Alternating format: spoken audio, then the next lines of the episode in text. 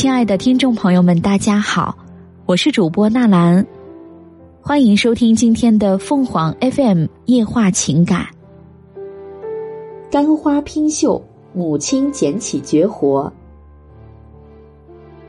外甥女上大学后，母亲终于愿意来城里和我们共住了，但才来半个月，她就开始有点心神不定了。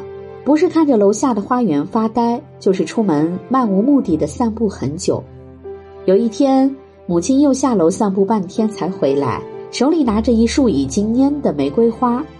进屋后，母亲一边整理那束花，一边嘟囔：“这城里人真不会生活，就随手把这么好看的花扔掉了，多浪费。”我调侃道：“这花马上就要坏掉了。”您捡回来，莫非有让它起死回生的秘书？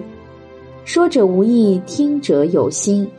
没想到第二天，母亲就施展她早年时练就的刺绣功，在一块薄纱布上，用她捡来的玫瑰花瓣拼绣出了一个立体的字母 A。看着母亲亲手绣制的漂亮作品，我立马决定将它送给一直关心我的同事张姐。母亲听后欣喜无比。可是第三天一早，母亲的刺绣因花瓣的水分流失而变形，有一处笔画因花瓣干裂掉落而残缺，有些不堪入目了。我后悔昨晚不该对张姐承诺送她神秘礼物。母亲默不作声的回到屋里，拿出一块她早年绣制的丝绸刺绣给我，让我先拿去应急，还安慰我说，她有办法绣出更好看的花瓣刺绣。接下来的几天，母亲大部分时间都待在家里查资料、研究她的花瓣刺绣。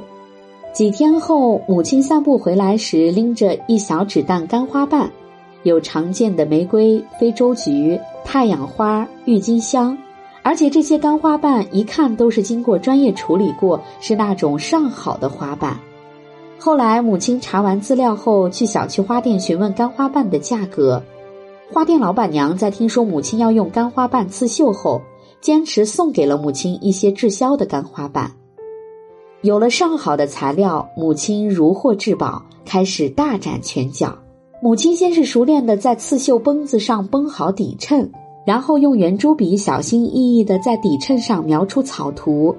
接下来从大到小，从内到外，把花瓣摆到相应的位置。一一摆好花瓣后，母亲反复查看对比，又做了相应的调整，直到满意后，才参照设计构图，按照从内到外的顺序，把干花瓣一一绣制到底衬上。母亲不愧是刺绣高手，不到半天功夫，就用干玫瑰花瓣在薄纱布上绣出了一束玫瑰花。这束玫瑰花因做底衬的纱布极薄，而且选用的是近乎透明的灰色。立体感十足，加上干花瓣有香气散出，足能以假乱真。后来母亲过几天就能绣制出新的作品，有用玫瑰和郁金香的花瓣绣出的小兔子，有用各色花瓣绣出的英文字母，也有活灵活现的小雀鸟。更让人叫绝的是，母亲还学会了抓热点。竟然用各色大小不一的花瓣拼绣出了动画电影《哪吒之魔童降世》里古灵精怪的哪吒。每绣制好一件作品，母亲都会高兴的拿给我看，我则立即为作品拍照并传到网上。没想到引来圈里许多的朋友点赞和转发，很快就有人表示愿花钱购买母亲的花瓣刺绣。知道大家喜欢这些作品，母亲高兴之余，不再盯着楼下的花园出神，也不再下楼后半天才回来。母亲用自己多年前练就的手艺，创造了独特的干花拼绣作品，不仅拥有了多姿多彩的晚年生活，还让她的精神世界也更加富足。听众朋友们，无论你是开心还是难过。不管你是孤独还是寂寞，希望每天的文章都能给你带来不一样的快乐。你也可以关注我们的微信公众号“情感与美文”，收听更多内容。我们下期再见。